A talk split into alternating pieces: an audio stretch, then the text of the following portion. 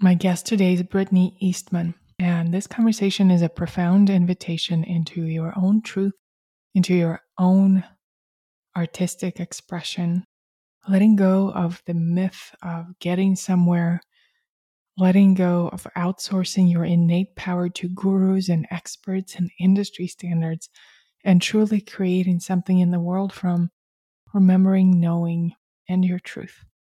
So, my invitation to you is listen to us express our paths and our truths, and then really tune into yours.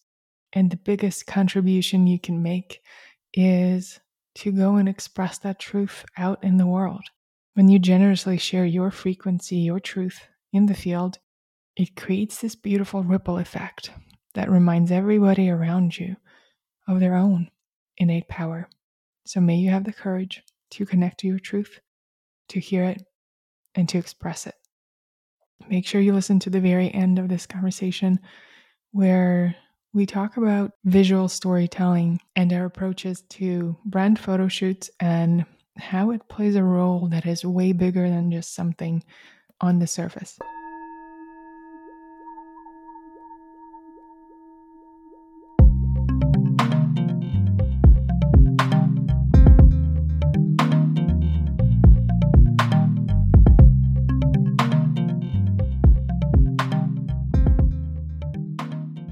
Brittany, I am so excited to welcome you on my podcast and have this conversation. I discovered you through Ellie Seilern, who was mm-hmm. a guest a few months ago after having a session with me after finding me through the magic of search engine optimization on the internet and just clicking in so many beautiful ways. And then somehow I saw your name on Ellie's account and I saw a few of your posts and immediately, do you know that feeling when you see someone's posts and it feels like, wait, did I write this? Did I write yes. this in my journal yesterday? This is literally the same, you know, vortex of what I'm moving through and what feels the most alive in me.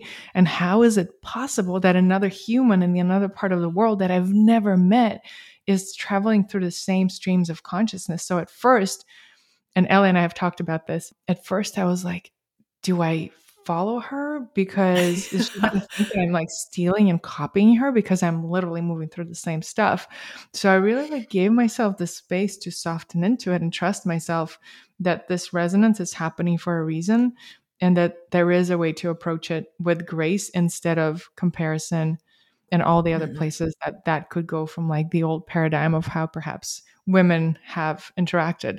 So I'm so glad I chose to hit follow because your artistry, the depth of your writing, the beauty of your branding and photography, and now that I've you know dove deep onto your website and the way that you tell stories and weave different tapestries is so beautiful and I'm grateful to share you with my people. Thank you so much for saying that.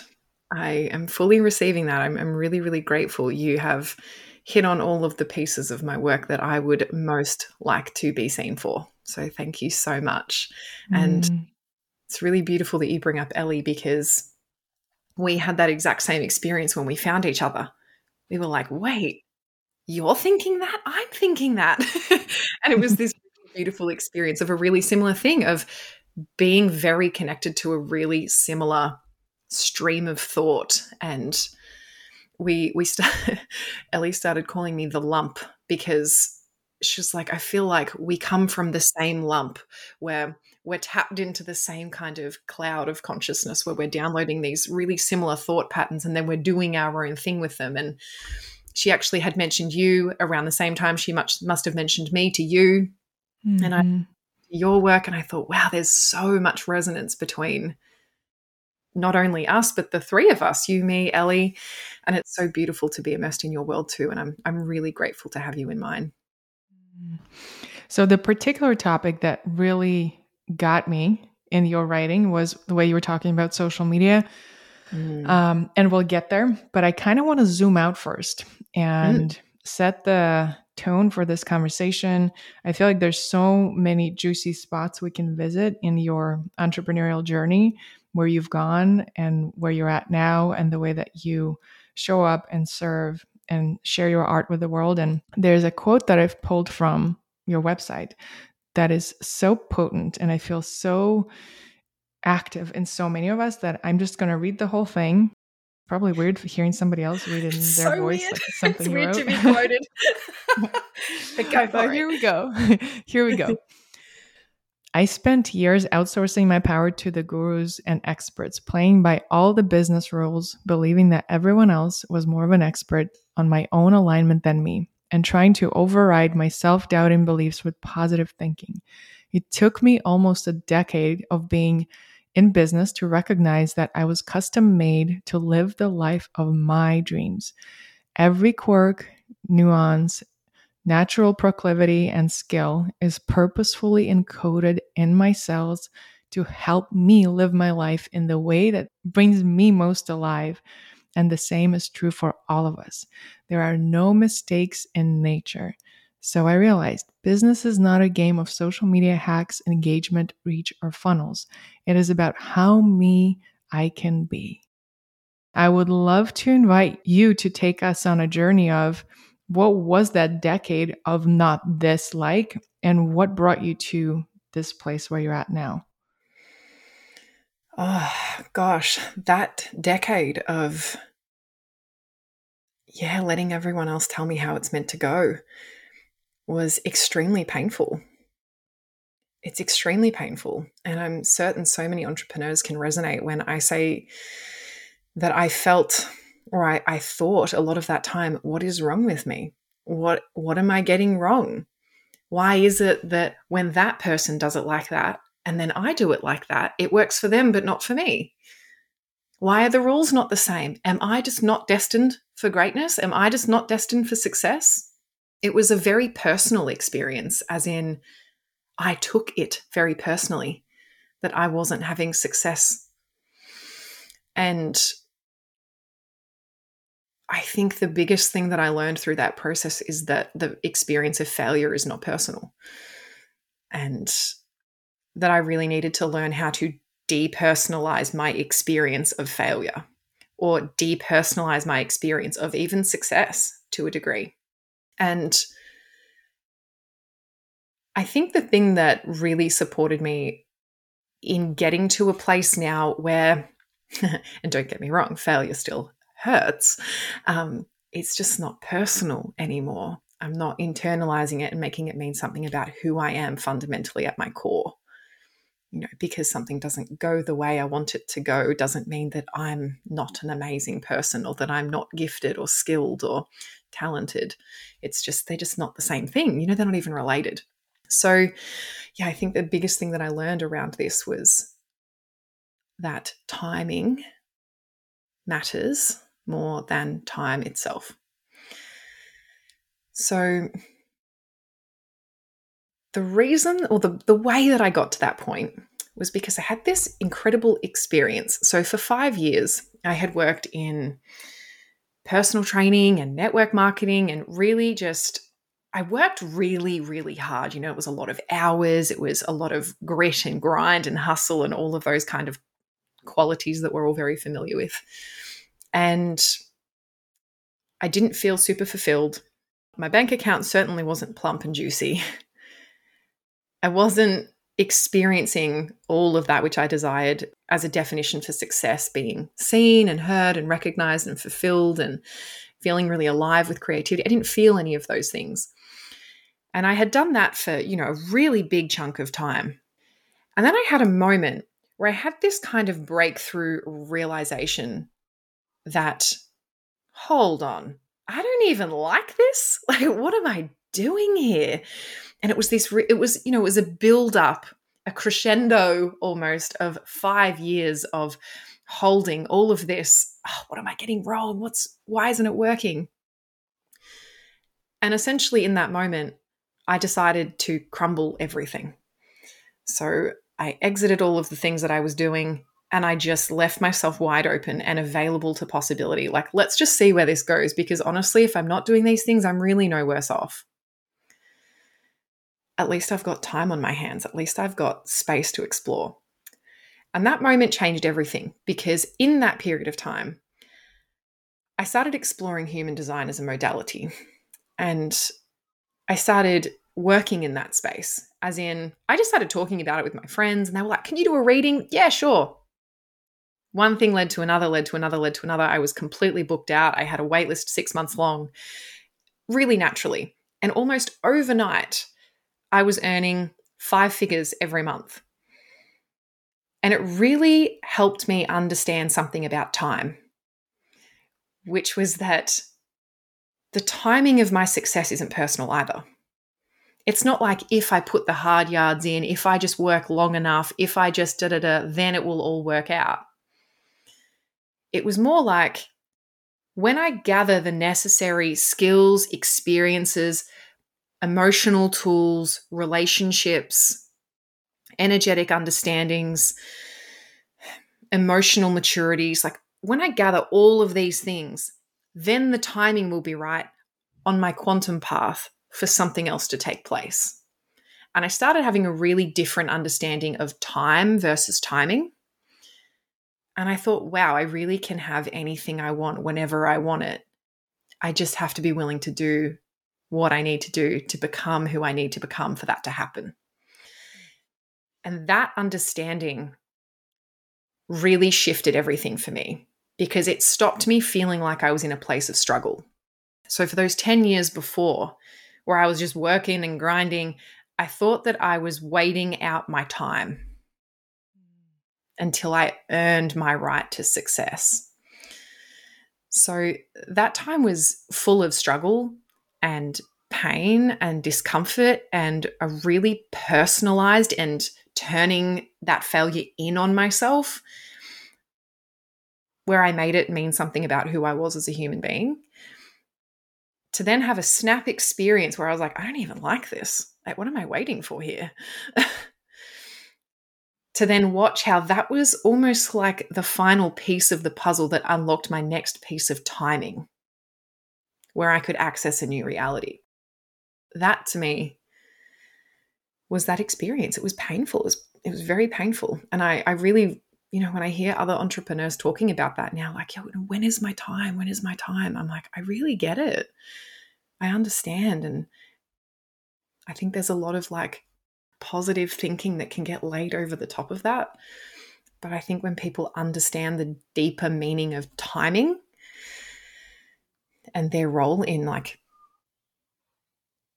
fostering their own timeline, I think it mm. can create really different experiences. And so my my diff- the difference now is, I suppose, I'm, I'm not taking it personally. Mm.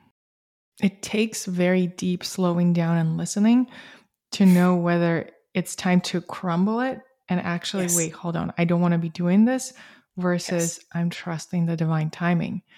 And the amount of courage that it takes to leave something that you've put so much hard work into, and it's like, our ego and our fears they hold on to this hard work they're like oh, wait oh, yes. but success might come tomorrow because i've put so much totally. hard work but in the quantum that we're pointing to it doesn't really work like that success doesn't come until we have a certain amount of attachment from it released.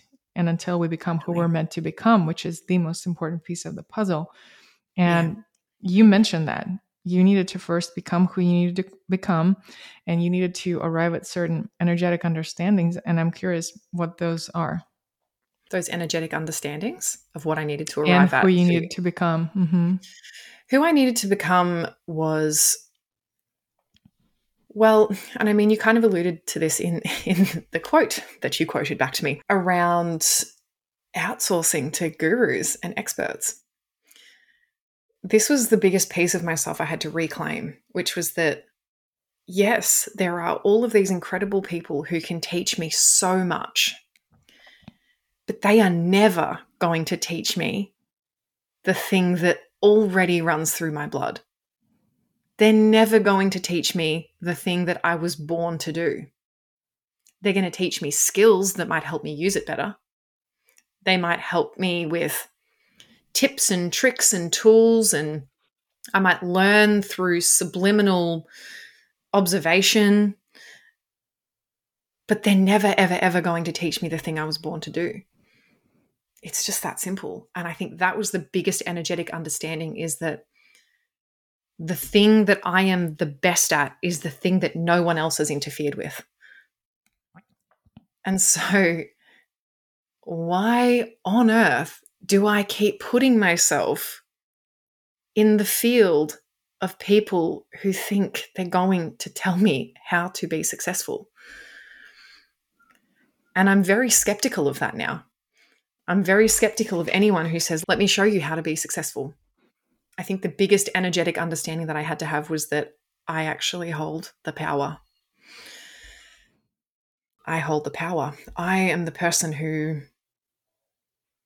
is capable of summoning this incredible genius within me, this incredible natural gift within me. And I have to, it's not about cultivating it, it's about remembering it like what can i get out of the way that sits between me and the thing that i'm the best at well most of that is conditioning and experience and a lot of other people that i've put in between me and there experts and gurus and teachers and all of these people who think that they can tell me a new way and so it was that I'm a, I'm over the word reclamation, but you know what I'm saying. it was like remembering, remembering. That was the biggest energetic understanding of was time versus timing. It was that no no one's going to give me more power. No, no one can give me more. I was born powerful. It's remembering it. And it was about actually I don't even like calling you know the zeitgeist that we live in. I don't like calling it noisy because it's it's it's only as noisy as i'm willing for it to be. But i just needed to turn down the volume because i feel like i'd let it get really loud. You know i'd let a hmm. lot of people weigh in on how i should be and how i should do things. And i just really simply needed to turn it down. And again all of this kind of comes back to like discipline to be honest discernment discipline like being very refined in who and what i let into my field. Yeah i would love to hear more about the practical side of that. What did that mean? Did that mean you didn't take online courses or hire mentors? Did that mean you muted certain people on instagram? How did you kind of curate that field to make sure that you had enough space to listen to your inner self? Yes. So practically it looked like I had kind of like an assumed mentor. Like it wasn't someone I was paying to do mentorship with or anything like that, but kind of an assumed mentor in my life who was in a similar field to me. And I really started understanding a lot about our relationship dynamic that wasn't healthy. Like a lot about it that was geared in the direction of keeping me exactly where I was. So it actually looked like completely ending that relationship it looked like unfollowing everyone from social media. I took no courses, no programs. I have only ever had one coach and I've had one mentor. So I keep my world really lean and really light. I don't take a lot of programs and courses. And so, and, and that's not because I'm like, you know, I can do it on my own. It's it's not for that. It's actually what happens to me when I let too much in is that I know myself. I'm very malleable. I'm like, that's a great opinion. Like, I, really love that one. And then someone could say something that was completely opposing that sounds honestly just as great. I'm a very malleable person, and I know that about myself. And so, discernment and discipline and really exercising those practices of keeping the volume very low is incredibly important for me to keep a really pristine channel. Yeah, you know, it's just, I, I knew myself. You know, it's interesting how some, there's like a thought in the business and coaching and mentorship world that keeps appearing over and over again. It's, it's this idea that how can you offer coaching or mentorship to others if you don't have your own mentor? Mm. And there's like a humorous place where we can take it. Ellie and I have laughed about how is coaching world and mentorship world like a pyramid scheme, you know, because everybody has their coach and their mentor, and it's you know it's very interesting the dynamics of it. but a lot of it is very healthy in my experience and very, very, very helpful. So, what is your take on defining that line for yourself of, okay, I'm in a student mode, I'm in a mentee mode versus I am creating and I'm shutting down the noise? Mm. Well, I think I am an eternal student and I am gonna I'm I'm gonna learn. Oh my gosh, I am gonna learn until for every minute of every day. Like I am an observer. I naturally take in a lot of information.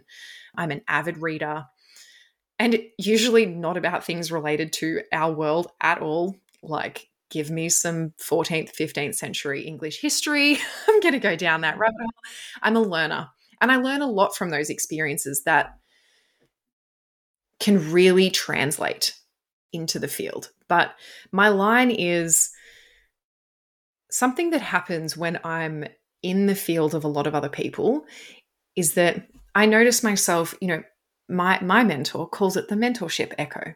You know, what's happening for her will happen for her, will happen for her. And it's kind of like we're all part of this beautiful lineage and we can free things up and we can move things around that free things up for the woman that comes after us. And that's a really beautiful thing. But also, I don't want to just be an accumulation of the lineage that I'm a part of. Hmm. I want my own experiences and I want to be able to sit with what I'm observing and be like, okay, but what do I think about this and how would I tend to this? I want to develop my own body of work. I want to develop my own understandings and global teachings and ways of you know seeing and observing and understanding patterns and imprints in other people. I'm I'm a I'm an endless learner. I love observing people and developing my own theories and perspectives from that. So I notice that when I am with my people, when I'm mentoring, and I continue reaching into the tool bag of all of the skills that I've learned from my own mentors, I think, where am I? Where, where, like, where am I in that? Because that doesn't feel great either. Because I know that once I've done that, I am heavily relying on skill set and I am not bringing any of my genius into this at all.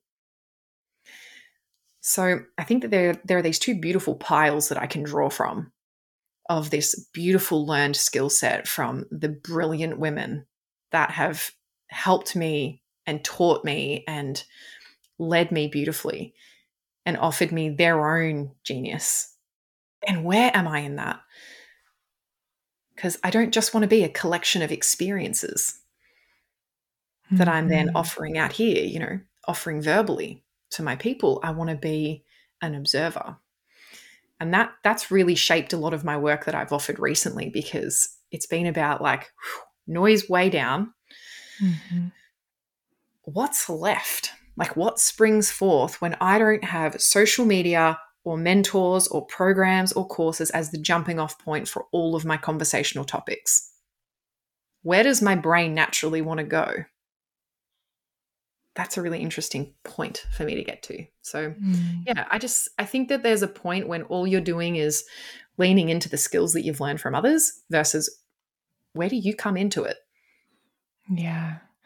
It's like this combination of both that is so unique to everyone and I know that the way that it's shown up for me in the past few days is I restarted work with my mentor mm-hmm. and um, this download came through for this new whole new creation whole new website and the domain costs quite a bit of money and I was kind of sitting with it and everything about it feels so right and so exciting and it's such a pure directional from the ether from the universe God.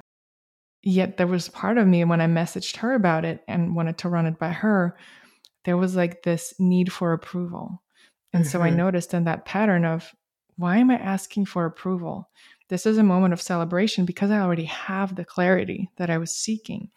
And mm-hmm. so for me, kind of identifying when it's me sharing because I actually would like someone else's take on it that I really trust, like a reflection because I haven't yet arrived at the clarity, mm-hmm. versus it's like full yes in my body. Yet there's like, hold on, let me check. Am I allowed to do this? Is this the right thing? Is this aligned? It's like going back to where we started of like seeking this approval of alignment from outside when the only authority is within. And when we learn to trust it, it keeps guiding us every step of the way. Yeah, that's exactly it. It's like, yeah, where am I in this? Is it only going to be cool if she thinks it's cool? Is it only going to be okay if she thinks it's okay? Or do I already think it's cool and okay? And I just want to have someone to share this with? Do I just want to have someone that wants to celebrate with me, who's going to love me and understand the significance of this? Because that's a really beautiful place to come from when you're a mentee. And of course, there are genuine times where running things past people and being like, what do you think about this? From your that that's a great place to come from. But yeah, I think we all know the difference. So you crumbled whatever you were creating before. Mm-hmm. Then you started doing human design. You mm-hmm. did 300 readings in one year. Sorry, that was in like six months. oh, wow. Yeah, I did that's, a lot of readings. That's insane. Now, what you're offering is very different. And yes. I'm curious how it alchemized and showed you the way from there. It's different from kind of like the marketing paradigm of this is how we launch things. You talk about not doing launches at all and scaling from a different place. And I'd love to get a little bit into what that looks like right now and, and how it feels inside of you. I think I just really trust how I feel about my creations. And I really, really want to do the right thing by my community. I really don't take it for granted that like people literally pay me to have a perspective. That's mind blowing to me. that is absolutely mind blowing. Like, what an extremely privileged and incredible position to be in, where I literally get to just be online, have a perspective, and get paid beautifully for that. And so, whilst I don't feel like I owe anyone anything, I certainly feel devoted to bringing a really beautiful experience to my community. And each time I have decided to, you know, bring something to its natural completion, like any anything that I'm offering, like human design readings, I had a human design school, I had a bunch of signature programs that weren't signature programs anymore. You know, anytime I've decided to bring those things to completion, it's been because the way I felt about it wasn't exciting anymore. I felt like I was having to go back into the archives, pull them into the present moment, offer them out. And I was like, you know, I actually trust my community more than that. I don't think I need to, like, I'm air quoting here, I don't feel like I need to dial it down because they're not ready for me. I don't think that they're air quotes beginners. I don't have to go back into the archives to be relevant for them. I feel like that's that's really it's condescending to the community. It, that that's how I felt. It, of course, that's not the same for everyone. Some people are beautiful at consistently working with beginners. It was more like I want to continue doing what feels the most exciting, and I trust that if that's what I want to do, that that's the direction I need to take them. I trust that the people that want to come will come. So as soon as I was getting to the end of like the natural cycle or the natural end of any of those creations or offerings, I would let everyone know hey, this is ending. I'm, I'm not going to do it anymore. You can get in one last time if you want. Otherwise, it's, you know, this is the cutoff date. And I would just keep kind of moving. And the human design thing was interesting because that connected me with a lot of people in business. And I'd never worked in the business space before. I was like, I don't want to be in business. Like, I like having one. I, I don't want to talk about it all the time. Um, but I kept finding creative people would land across the screen from me. And I found this absolutely impossible to disentangle from experience of creativity in business. I was like, I can't talk about creativity without talking about business. And here I am running an essentially six figure business overnight, maybe I am good at business.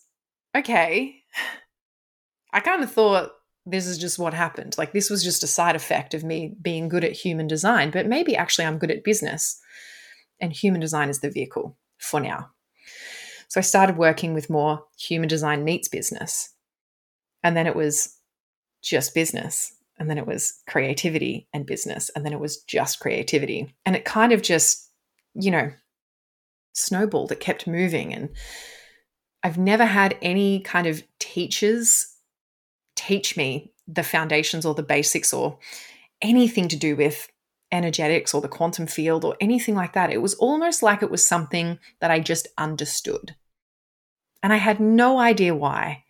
And it kept coming up in all the conversations that I was having, all of the clients that were coming through my door, all of the people coming into my programs. They'd say, Do you have any good books? Like, what have you read about that? And I'd say, I haven't read any books about that. Like, I don't know. I don't, I don't know how I know this. I'm just observing, I'm seeing things it was all just these really beautiful natural progressions into the next thing. As soon as I felt like I had really walked the path of it and embodied it, I would feel really compelled to create something for people in that way. So it's it has felt really natural. Like it's been a very, very natural progression. I feel like I've brought all of those seasons to their natural completion and then I've opened into a new one. And it's just, it's been a really beautiful experience. So, with the human design offerings being complete? What have they morphed into and what what is your offering now in the world? How do you think about it? It's a great question. I don't know. Um, so I haven't done human design for a couple of years now, but what I'm offering now is what I would say how to create beautiful lives that create beautiful businesses as the bounty. Like, I care more about the way people feel in their life as opposed to how they feel in their business because I feel like the the life is it's like the the root. The business is what grows, you know, out the top. It's the bit that you can see. So I care more about looking at the whole person and so the things that I offer now number one, I have a digital haven, which is where I do lots of long form writing and really personal, intimate audio journeys. Um, honestly, it's like my favorite place to be. I I created it because I wanted to offer an antidote to the four second content that we're so used to seeing. And because I really wanted to create a place to invite myself into embodying the archetype of the writer. So, how can I offer my community something that really, really nourishes them, that sits a little bit not separate to it's it's not groundbreaking. Pe- people do it. It's essentially a blog. Let's be honest but it's not super common and there's not many places where people can come and have a really deep experience like there's a lot of light humorous long form pieces out there but like can we have a really philosophical deep conversation about all of the nuances of life and can we do that in a closed private place where conversation is encouraged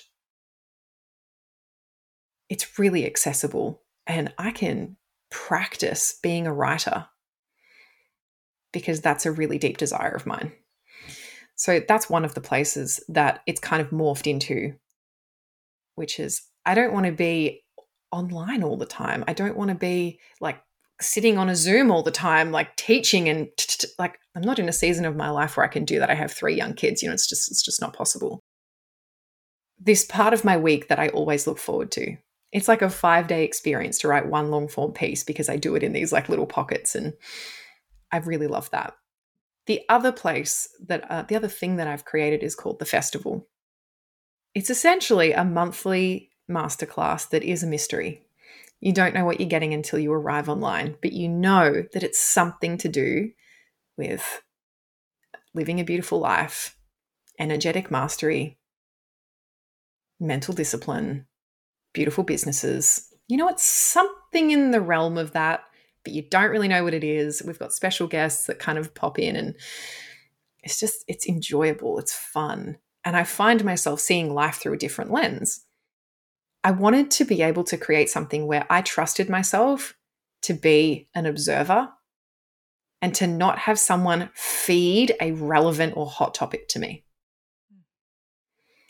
You know, that was a really big part of this was how much do I trust myself to observe life in a really acute and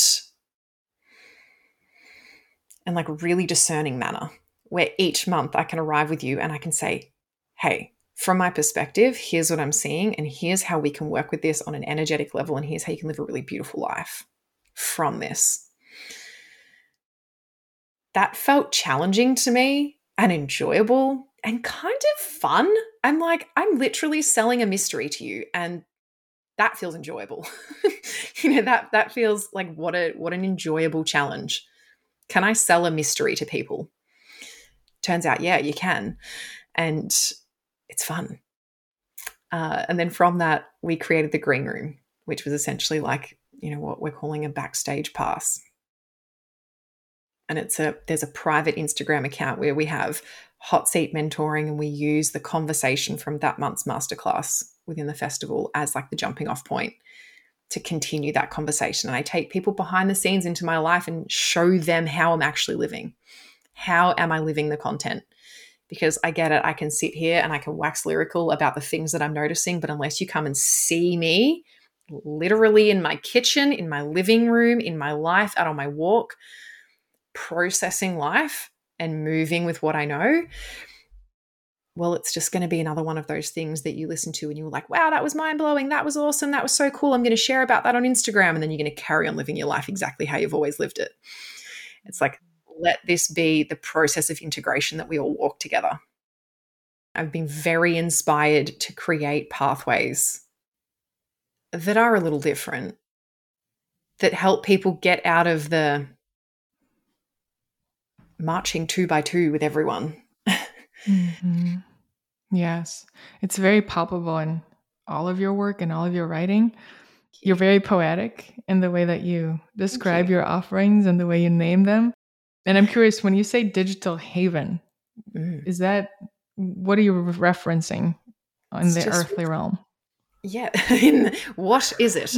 so it's essentially just it's like a little member portal that we've customized and personalized to feel really beautiful like you you enter into it you click on your little login button you you kind of arrive and it's beautifully branded and all of the links say something quirky and fun and it's not just like click here log in here. It's like mm-hmm. offer something please.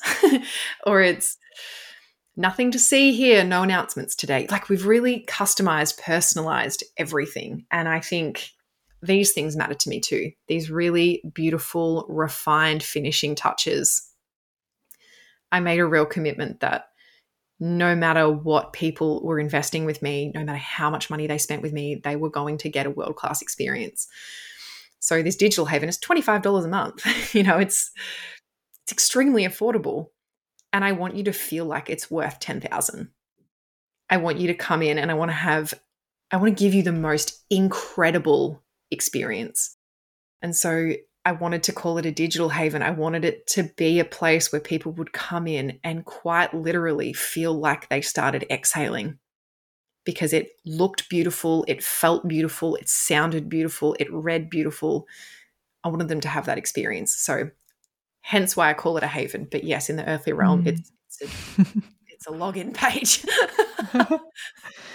I did notice all of the different writings under buttons, just how artistic they are. And it feels like it tracks back to your philosophy of creating from pleasure. Mm. And I love the way that you describe creating from pleasure as something that requires presence and it being this this is again from your website quoting you a here i am energy not here's where i've been energy Mm. And you say that you notice a distinct difference when you create from this place and there's less of yes, queen and fire emojis, because that's so interesting how what I'm noticing in myself and kind of in the industry, which is another topic I'd love to get into with you. I know you've ah, spoken yes. to that beautifully. but something kind of I've seen in the echo chamber is there's this hunting the bounty of this affirmation and mirroring back of, oh my gosh, I've been thinking about the same thing. And yes, queen. And, you know, all the things that you describe and how true body of work creations and being a vessel of truth and being more of myself, it doesn't need any of these things to affirm that I'm in the right place on my path. And it takes an immense amount of trust. And everything you've shared so far, like I'm sensing just such an immense amount of trust and leaping and crumbling what's not alive anymore and coming back into what is.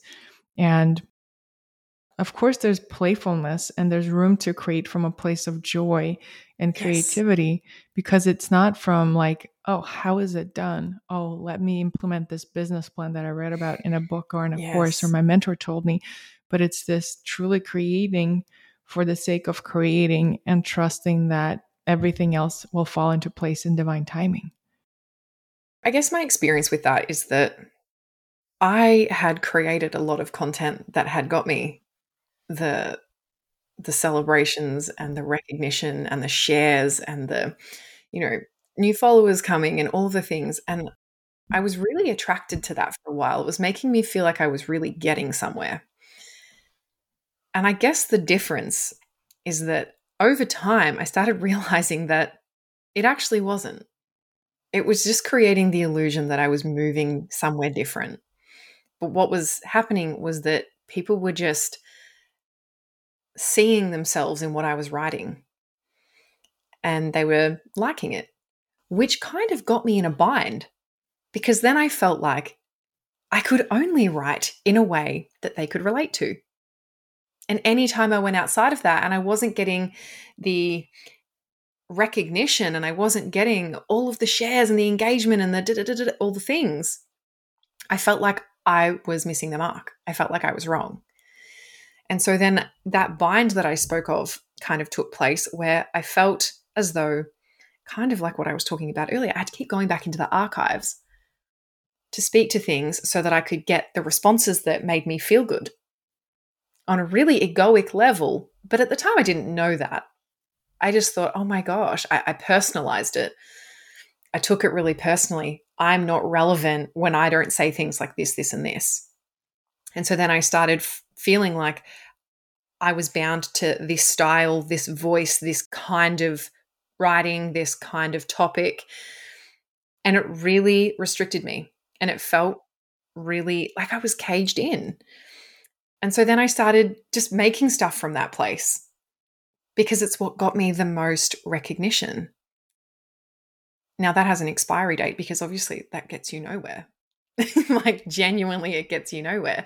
It wasn't translating to more joy in my life. It wasn't translating to more money in my bank account. It wasn't translating into more clients knocking on my door. There was just more comments under my post.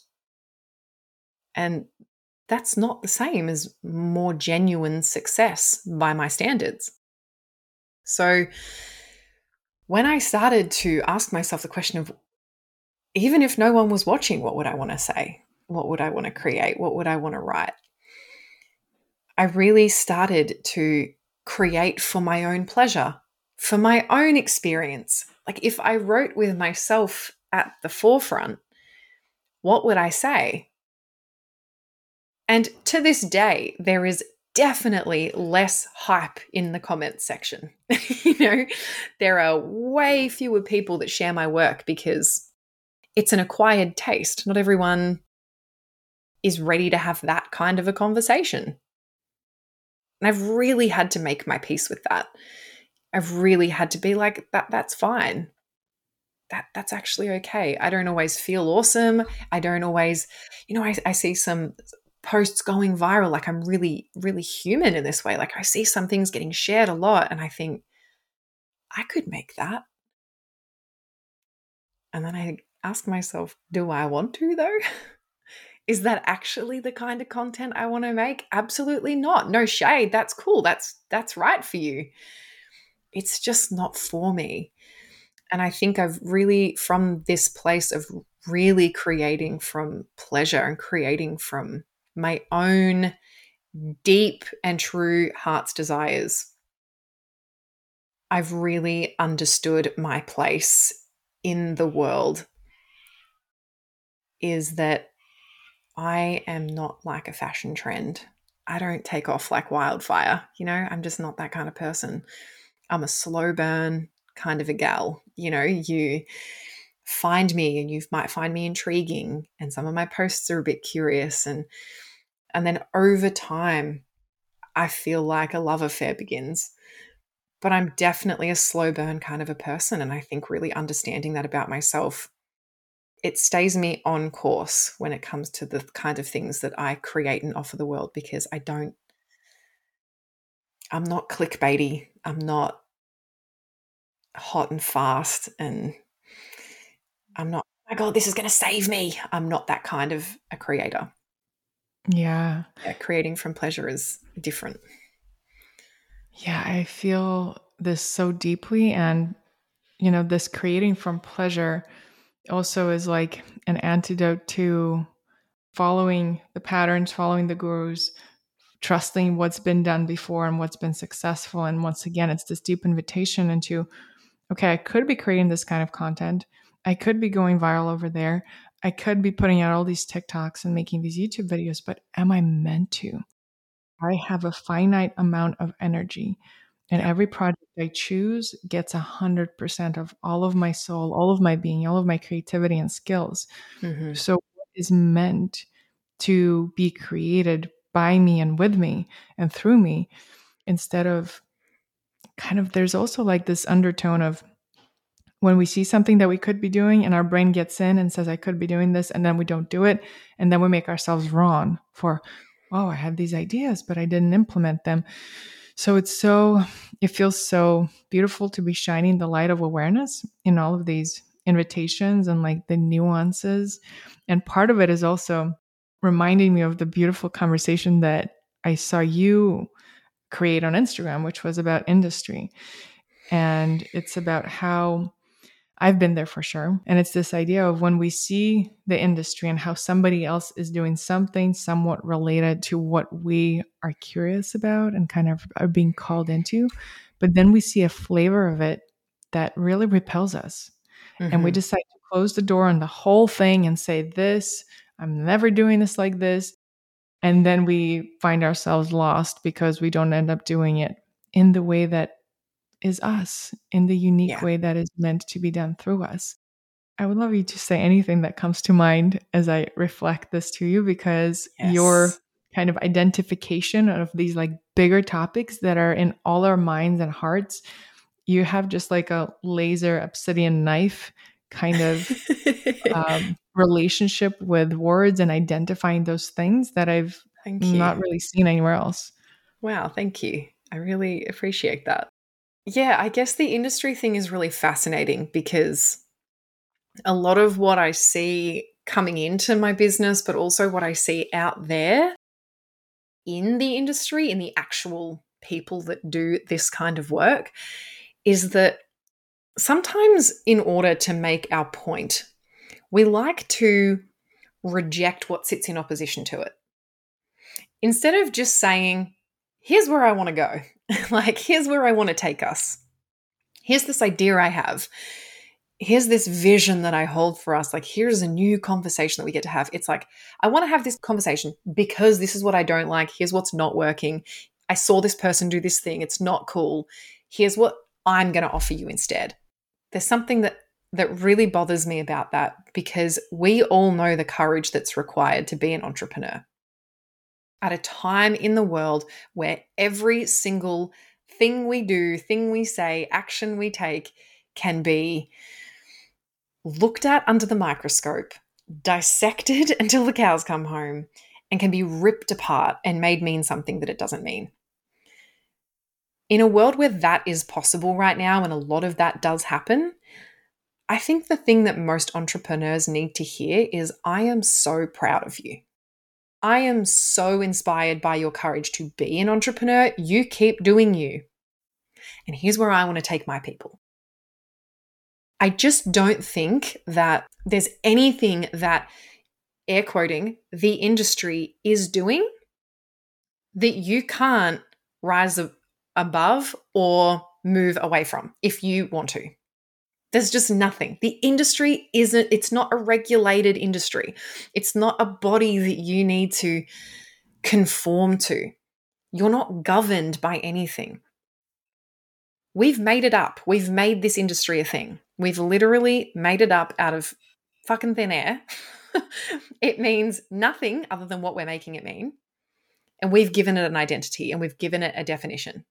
All self made, based on subliminally what we have picked up and internalized.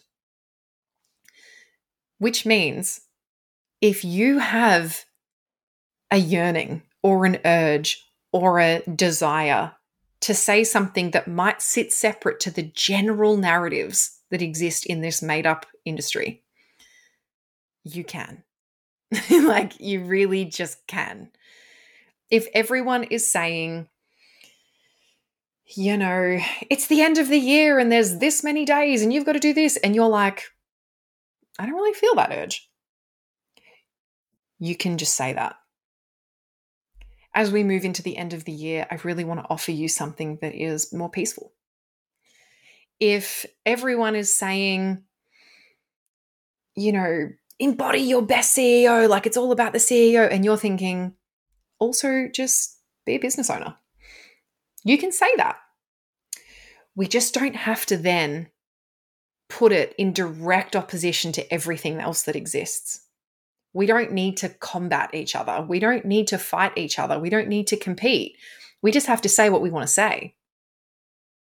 And I think we got really worked up in that we've made it mean that when something sits maybe in contrast to our existing immediate belief in this moment, because that will change, but when things sit in in contrast to this, we again, we personalize it and we make it mean something about our own righteousness.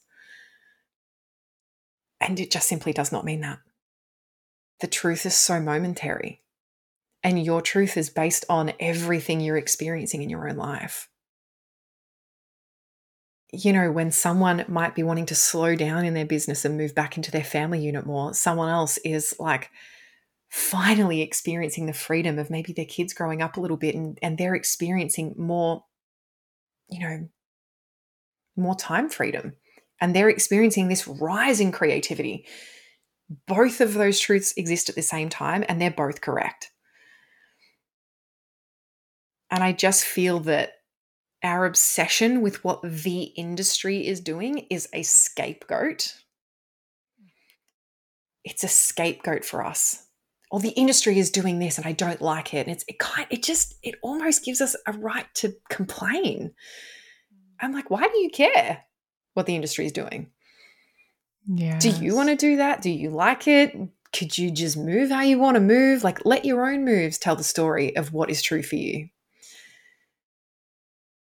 Yeah, it's it's something I feel really strongly about because I think so many people spend so long obsessing over the way someone else is creating, someone else is launching, someone else is marketing, someone else is saying that thing, that word that's hot right now. I don't like that word. I like this word. It's, oh my gosh, there's like so, there's so much to descend our dislike upon. What if you just didn't? And my mentor used to say this to me. She's like, be disciplined enough to interrupt yourself mid thought or mid sentence. Please do. You know, in this instance, please do. When you find yourself walking a path where you start rejecting or condescending or patronizing the industry, interrupt yourself and then place yourself squarely on the path that you want to move in and start shooting in that direction. And really, what it boils down to is Am I going to use my energy to destroy something, which is the patronizing, the judgment, the criticism, or am I going to use my energy for creation? And it takes yes. more courage and more truth and more trust to choose creation, but it is always the more life giving choice. And totally. also looking around and making sure that we know what's going on is really when we get honest with ourselves. It's an excuse to not show up and be seen. And I find that the more I've been able to, the word that comes to mind is police myself and mm-hmm. not go out there so much. Look at what other people are doing. Look at other people's podcast reviews mm-hmm. and how many downloads they have and like do this kind yeah. of like logical comparison. The more I've taught myself to just stop myself mid sentence, the more spaciousness I have to hold the field for what's coming through me. And it's the same with social media. And you've spoken about it so beautifully too. It's we can be fighting against the machine that is social media, mm-hmm. or we can form an alliance, quote, with its highest expression. And yeah. I feel the same exact way about it. And it really breaks my heart when I see brilliant, creative human beings who stop themselves from showing up and sharing on social media because of what they've seen be said about the machine or its values or its morals or how other people are using it mm-hmm. because mm-hmm. ultimately it is what we bring to it it has no consciousness of its own and when we choose show, to show up from creation and from truth yes then everybody who comes in touch with the content that we put out they're going to be moved in a positive and expansive way but whenever we choose to show up from that place of should or everybody's doing this for holidays or for this kind of like mm. talking about how how much I made this quarter or yeah. whatever that is whenever it's from the filter of should or what we're seeing in the industry and we feel like we should catch up it, feels honestly irresponsible to be creating content from that kind of place when we look at the energetic blueprints of that. So this is one of the most intricate conversations I've sure had with somebody on the podcast about all these things because I feel like we all move through so many of these things we're talking about in our brains, mm-hmm. but some of them just don't really feel hmm worthy of putting into words, but it feels yeah. so mm-hmm. potent so that we kind of can bring them and release them and let them dissolve and go back into what we're here for, which is creation, which is yes. love, which is growth, which is expansion and truth of the unique codes of who we are in this moment. Yeah. 100%. I mean, this is my favorite thing, you know, bringing, giving voice to these obscure things that we all think about that we're like, what is that thing that I'm feeling? Like, what, what is that completely inexplicable experience that I'm having? And I think most of the time, any of this, like pointing the finger, you know at social media or at the people using social media or at people that are you know we're pointing the finger at the industry or the way someone else is creating or the way that someone else is branding or the way that someone else is talking about their money whatever. It actually doesn't it actually doesn't touch you. It actually doesn't touch you. And a lot of where that comes from it comes back to this pattern of containment wanting to contain that which you don't like so it doesn't touch you. It's actually you running away from your own discomfort at being presented with things that make you feel uncomfortable. It's got so much more to do with the individual pointing the finger than who they're actually pointing it at. And I think this energy of containment, of like, I'm sick of hearing about this and I'm sick of hearing about like all of that is containment trying to contain that which you do not like that makes you feel uncomfortable. That's a you problem. you know, that that's that's a you thing. It's not an everyone else thing. And I, I just I see this so much. And I remember going through this real thing of like, oh, I'm so sick of seeing people talk about their money. And I thought, yeah, but lots of people like that. Maybe I just don't. Cool, I know that. Now I can curate myself so that I'm not experiencing so much of that. Problem solved. So much of this is so simple, but we're actually not willing to practically have a look at what's going on. And we're not, it, it comes back to this containment and self responsibility. And, and this is kind of like that volume lowering thing that I was talking about earlier. If you don't like the sounds coming through your radio, change the station if you don't like the way it's blasting at you, turn down the volume. These are really personal, practical things that you get to do. So, if we're all finding social media a very triggering place, remove the things that trigger you. but most of us are very addicted to these things. We're addicted to this experience of pessimism, usually because we gain something from it.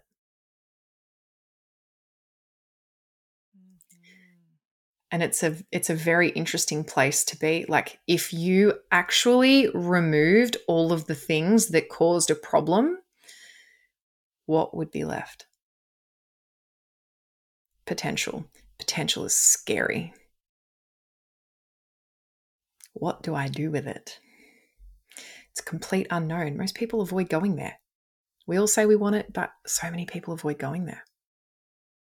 The visual that i'm getting is kind of going into an ayahuasca ceremony and talking about it for months and planning it and getting your white outfit and getting all the right crystals and then be like, all right, give me the cup. I'm ready.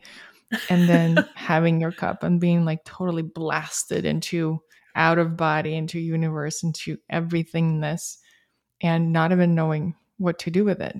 It's a beautiful experience. And yes, it takes daily cultivation. It's not like uh, well, yeah, let's just, you know, let me crumble all of what I've been creating, let go of all of my identities, and just trust that I'll be taken care of. It's this daily prayer, daily surrender, however that looks like. I think it's individual for all of us. Yeah. But it's this moment by moment, really not even daily, but moment by moment surrender into, okay, can I trust that there is something bigger than me that has a better plan than anything that my brain could have ever come up with? And totally. that takes practice and that takes courage and rewriting the patterns of choosing not that takes time. And I think it's so important to give ourselves grace with that and see it not as necessarily a problem, but an invitation, right? I have a choice. It's an invitation. I can choose to deal with it now and step into the unknown and the expansion. Or, you know, decide I have too much on my plate, the puppy's crying, and I'm just going to bookmark this in my heart and come back to it later. Yeah. Exactly. It's like at this responsibility piece. Yeah. And you make moves from that place. Yes. So, totally different topic that I'm so excited to get into is your brand. The yes. photography and the bold and stylish storytelling that you've chosen for how you communicate online. It's very beautiful and it's very striking.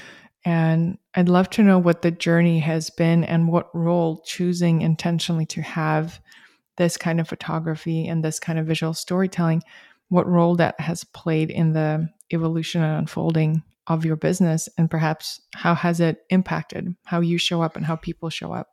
Yes. Okay. Well, this is really fun. So, in the beginning, I believe the greatest thing that I could have done in my business was actually just to do anything. Honestly, create anything, have it look anyway, because the practice is not in making it perfect, it's in doing something. and I think so many people are in that position in the beginning where they're like, oh, but I want the branding and the website and the. De-. For me, in the beginning, it was just important that I offered something and that I got in the practice of offering my art, continue to show up for it, kept, you know, I had a link for people to pay me. That was the most important thing. But as I got more skilled at that and that became really easy, then I could kind of add the next layer. And the next layer was I made my own graphics and, you know, and that was fine. They, they were medium, like they weren't stunning, but they were good enough. And then it was to create my own little, you know, member portals and things like that. Like every time I've become skilled enough at something that it's become normal and it's kind of become part of the embodied aspects of my of my brand, I've added the next layer. And it's been a really nice way to do my business. That was completely unintentional, but it's in hindsight that's kind of what happened. And then probably about a year ago, I just really wanted to increase or enrich, enrich is a better word, enrich the experience that people had when they entered my brand. I wanted them to feel the way the creation was meant to feel. I didn't want them to have to just read it to understand. I wanted them to feel it. And of course, when we're feeling things, it's because we're having an increase in sensation. And so when I look at that, well, how do I give people an increase in sensation from across a computer screen? Well, we bring in all the senses. We get them to hear things, read things, see things, feel things. like how do I how do I create that? I just started to feel my creations differently, see them differently. I was like, if this was a soundtrack, what would it sound like? If this was a graphic, what would it look like? Would it be bright and colorful or would it be muted and, you know, obscure? Would it be this or this? Would it be that or that? Like it started to enrich the storytelling experience when I could add all of these sensory elements to the way that I would offer my work. And so when I would have an idea, it would instantly start coming to me in like the way that it looked in a photo, in a gra- in an image. And I would instantly go onto Pinterest and I'd create a board and I'd say these are the kind of shots. It's all color, it looks like this, this is the kind of environment. This is the exact translation of how this feels on the inside. And then it was just, you know, finding uh, one of my beautiful clients is an incredibly gifted creative director. Um, she does, and I've hired her now. So she does all of my beautiful imagery.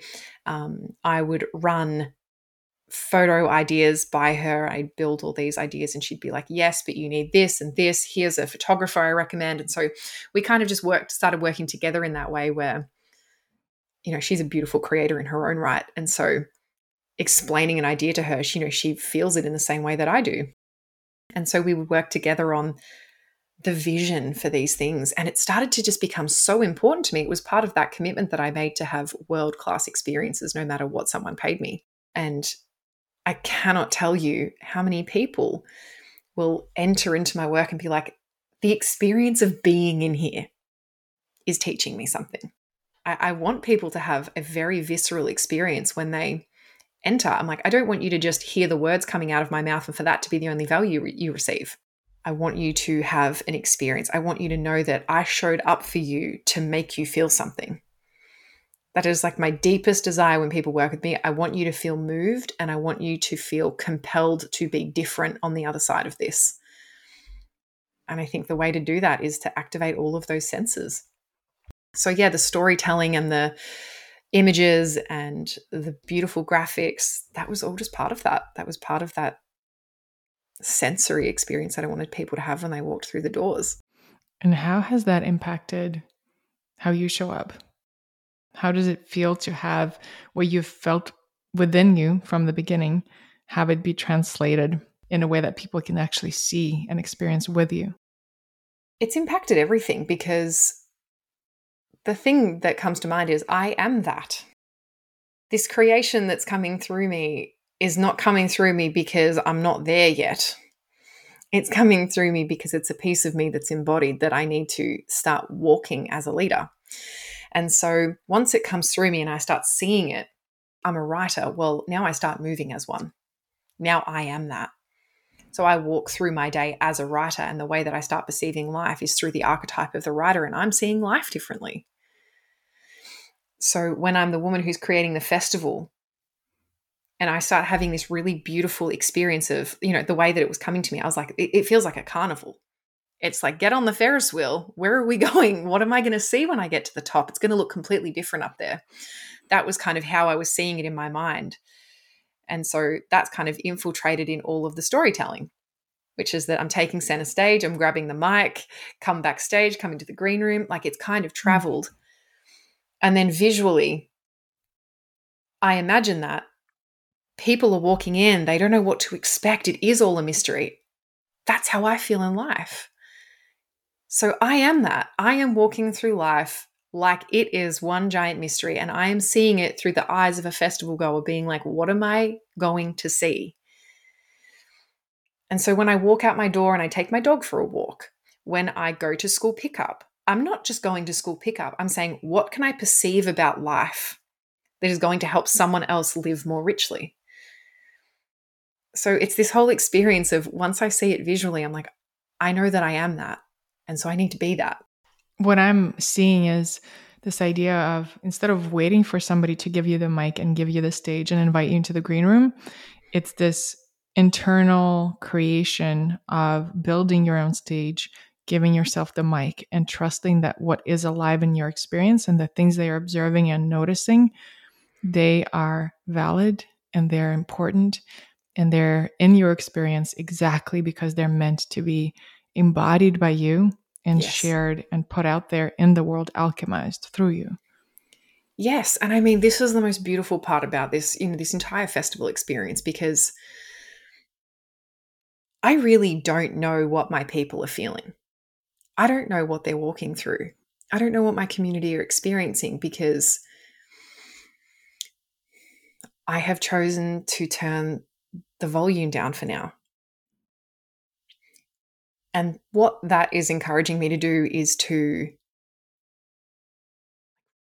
really listen in, like listen in in a way that I've never done before, not to them, not to my community. Like, yes, as a friend, yes, as a humanist, but as the creator of the festival, I'm like, I am being called into the most deep trust that everything I see has a place in there.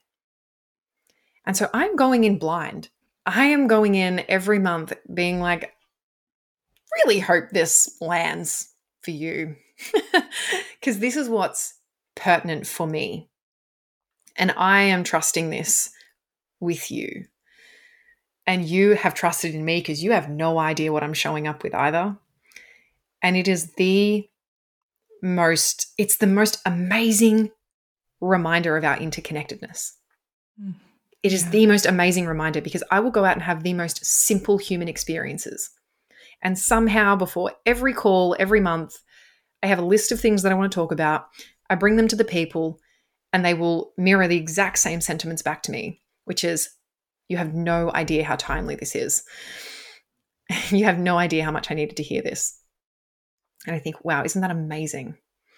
Because I had no idea what's happening in your life like this is the interconnected nature of humanity and like what a beautiful thing. And so yeah i am that.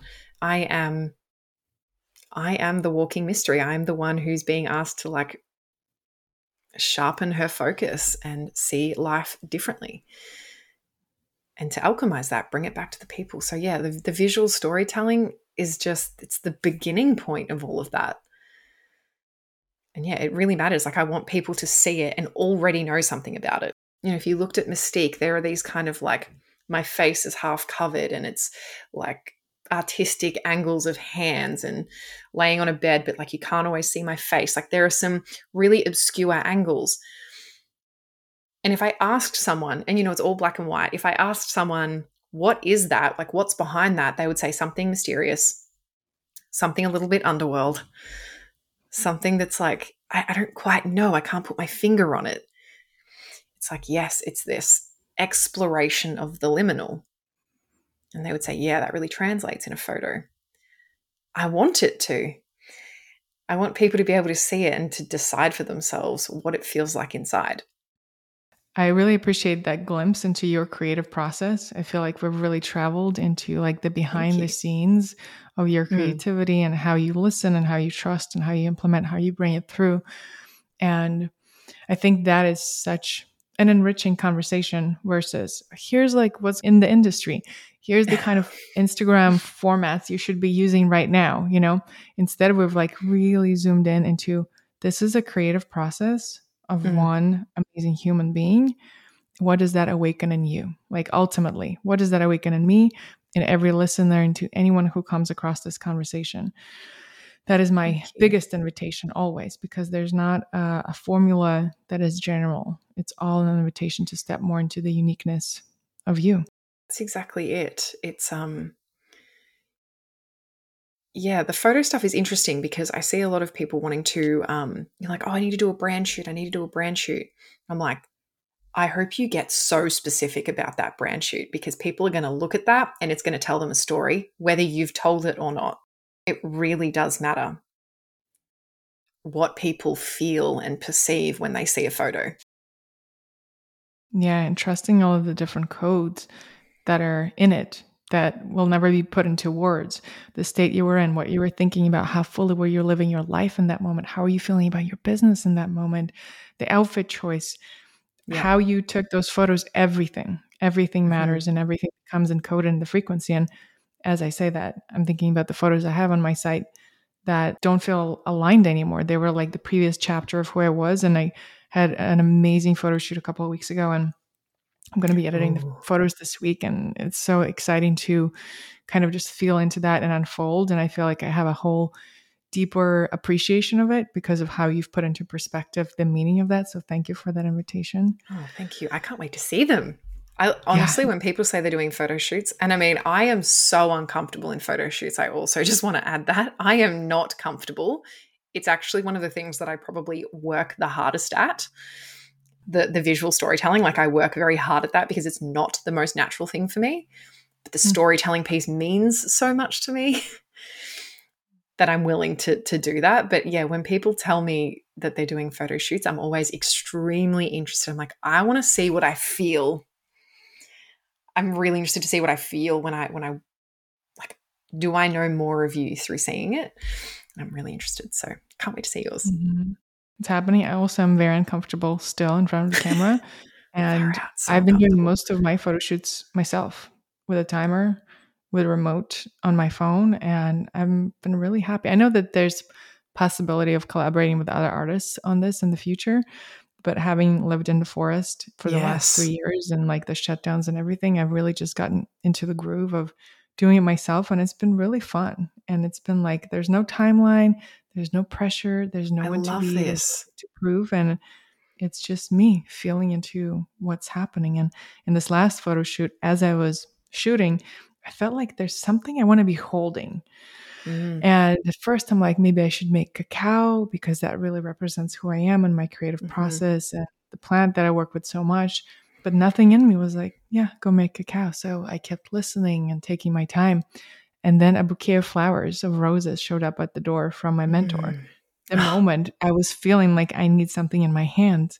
Yes. So it's this divine timing. And, and that got woven into the tapestry of those photos and how they're going to represent what's on my site, the offerings, my Instagram, yes. everywhere they're going to go. So um, I'm just like really rejoicing in all of the i feel like there's more touch points added to every piece of everything i put out there as a yes. result of this conversation and i'm so deeply grateful for you so generously sharing your process where you're at your thoughts on the industry and social media and your entrepreneurial journey and before we wrap up is there anything that i didn't ask you about that you feel called to bring in not at all i think this has been the most intricate and delicious conversation I've had on a podcast. I'm so grateful. Thank you so much. And it's been such a pleasure to offer this. It's amazing. I feel so good. It is my joy. And I feel the same way. And I'm going to add the word enriching also, which you've so brought into this conversation. Very enriching. And I feel kind of buzzy with creativity. And um, Shout out to Pinterest. Shout out to network Pinterest. that is not sponsoring this podcast, but probably should be because all of my creative processes always start with Pinterest as well. Me too. Honestly, you can go on and have a bit of a rough idea and you can just go down a rabbit hole and eventually find like the it, that one thing that like captures the mm-hmm. that's just the best. Always. Yeah, and I've had so many there. times in my life where I would just be scrolling looking for something specific, and then an image will pop up, and then I'll pin it. And then two months later, I'm living in a house that looks exactly like this image. So, kind of like taking the yes. subconscious codes of what perhaps we're desiring to see in our fields without knowing that they exist or that they're possible for us, and then watching it materialize. And it typically happens in a way where I look back at my Pinterest and I'm like, wait, I didn't even remember that I pinned this. And that's the beauty of like this playfulness on social media. And I do the same on Instagram and uh, and TikTok. I'm always yeah. curating videos that represent what I want to create or bring in. And it's so fun to kind of curate that way. I love it. Yes, it's so funny that you talk about the home because the exact reason I'm living where I'm living now is because of a Pinterest image I shared on my Instagram like 18 months ago. And I was like, friends, where is this? Like, I want to live in this exact house, in this exact setting. And one of my girlfriends, Rachie, reached out and she was like, babe, this is the Gold Coast hinterland. You need to move. About nine oh, months wow. ago, I did. and that's where I live now. I live in that hinterland with that view from that image. I love that. Thank you for sharing it so much. And an invitation that miracles are possible and we don't need to know the how. It's just. This invitation to tune into what makes us feel alive, what excites our creative juices, and know that everything else will be shown one step at a time. That's exactly right. Thank you so much. Brittany, what's the best way for everybody to connect with you and any anything else that um, you want people to know about the offerings or kind of just the best ways to shout out at you yeah. come onto my gram the handle is i am brittany eastman so come over there and all the links are linked in the places where links go and then you can just click on the bits that you like and I'm sure if the offerings were exciting to you, you've already heard them and you can go find them at the link. So, yeah, just come over to the gram. Everything's hooked up from there. Awesome. Thank you so much, Brittany. Wow, this conversation was such a profound activation. My puppy was crying towards the end, but thankfully Eric took care of her. And the photos that I am referencing, I've already started publishing. So if you check out my Instagram, ksania.brief, you'll see my profile picture as of right now is that photo, as well as one or two photos from that photo shoot, are up. I would love to know what this conversation has activated in you. Thank you for tuning in. Thank you for spending this time with us. Thank you for listening to your own truth, for expressing it in the world. Thank you for sharing this podcast if it moved you. And thank you for saying yes to creating a new way of being with us.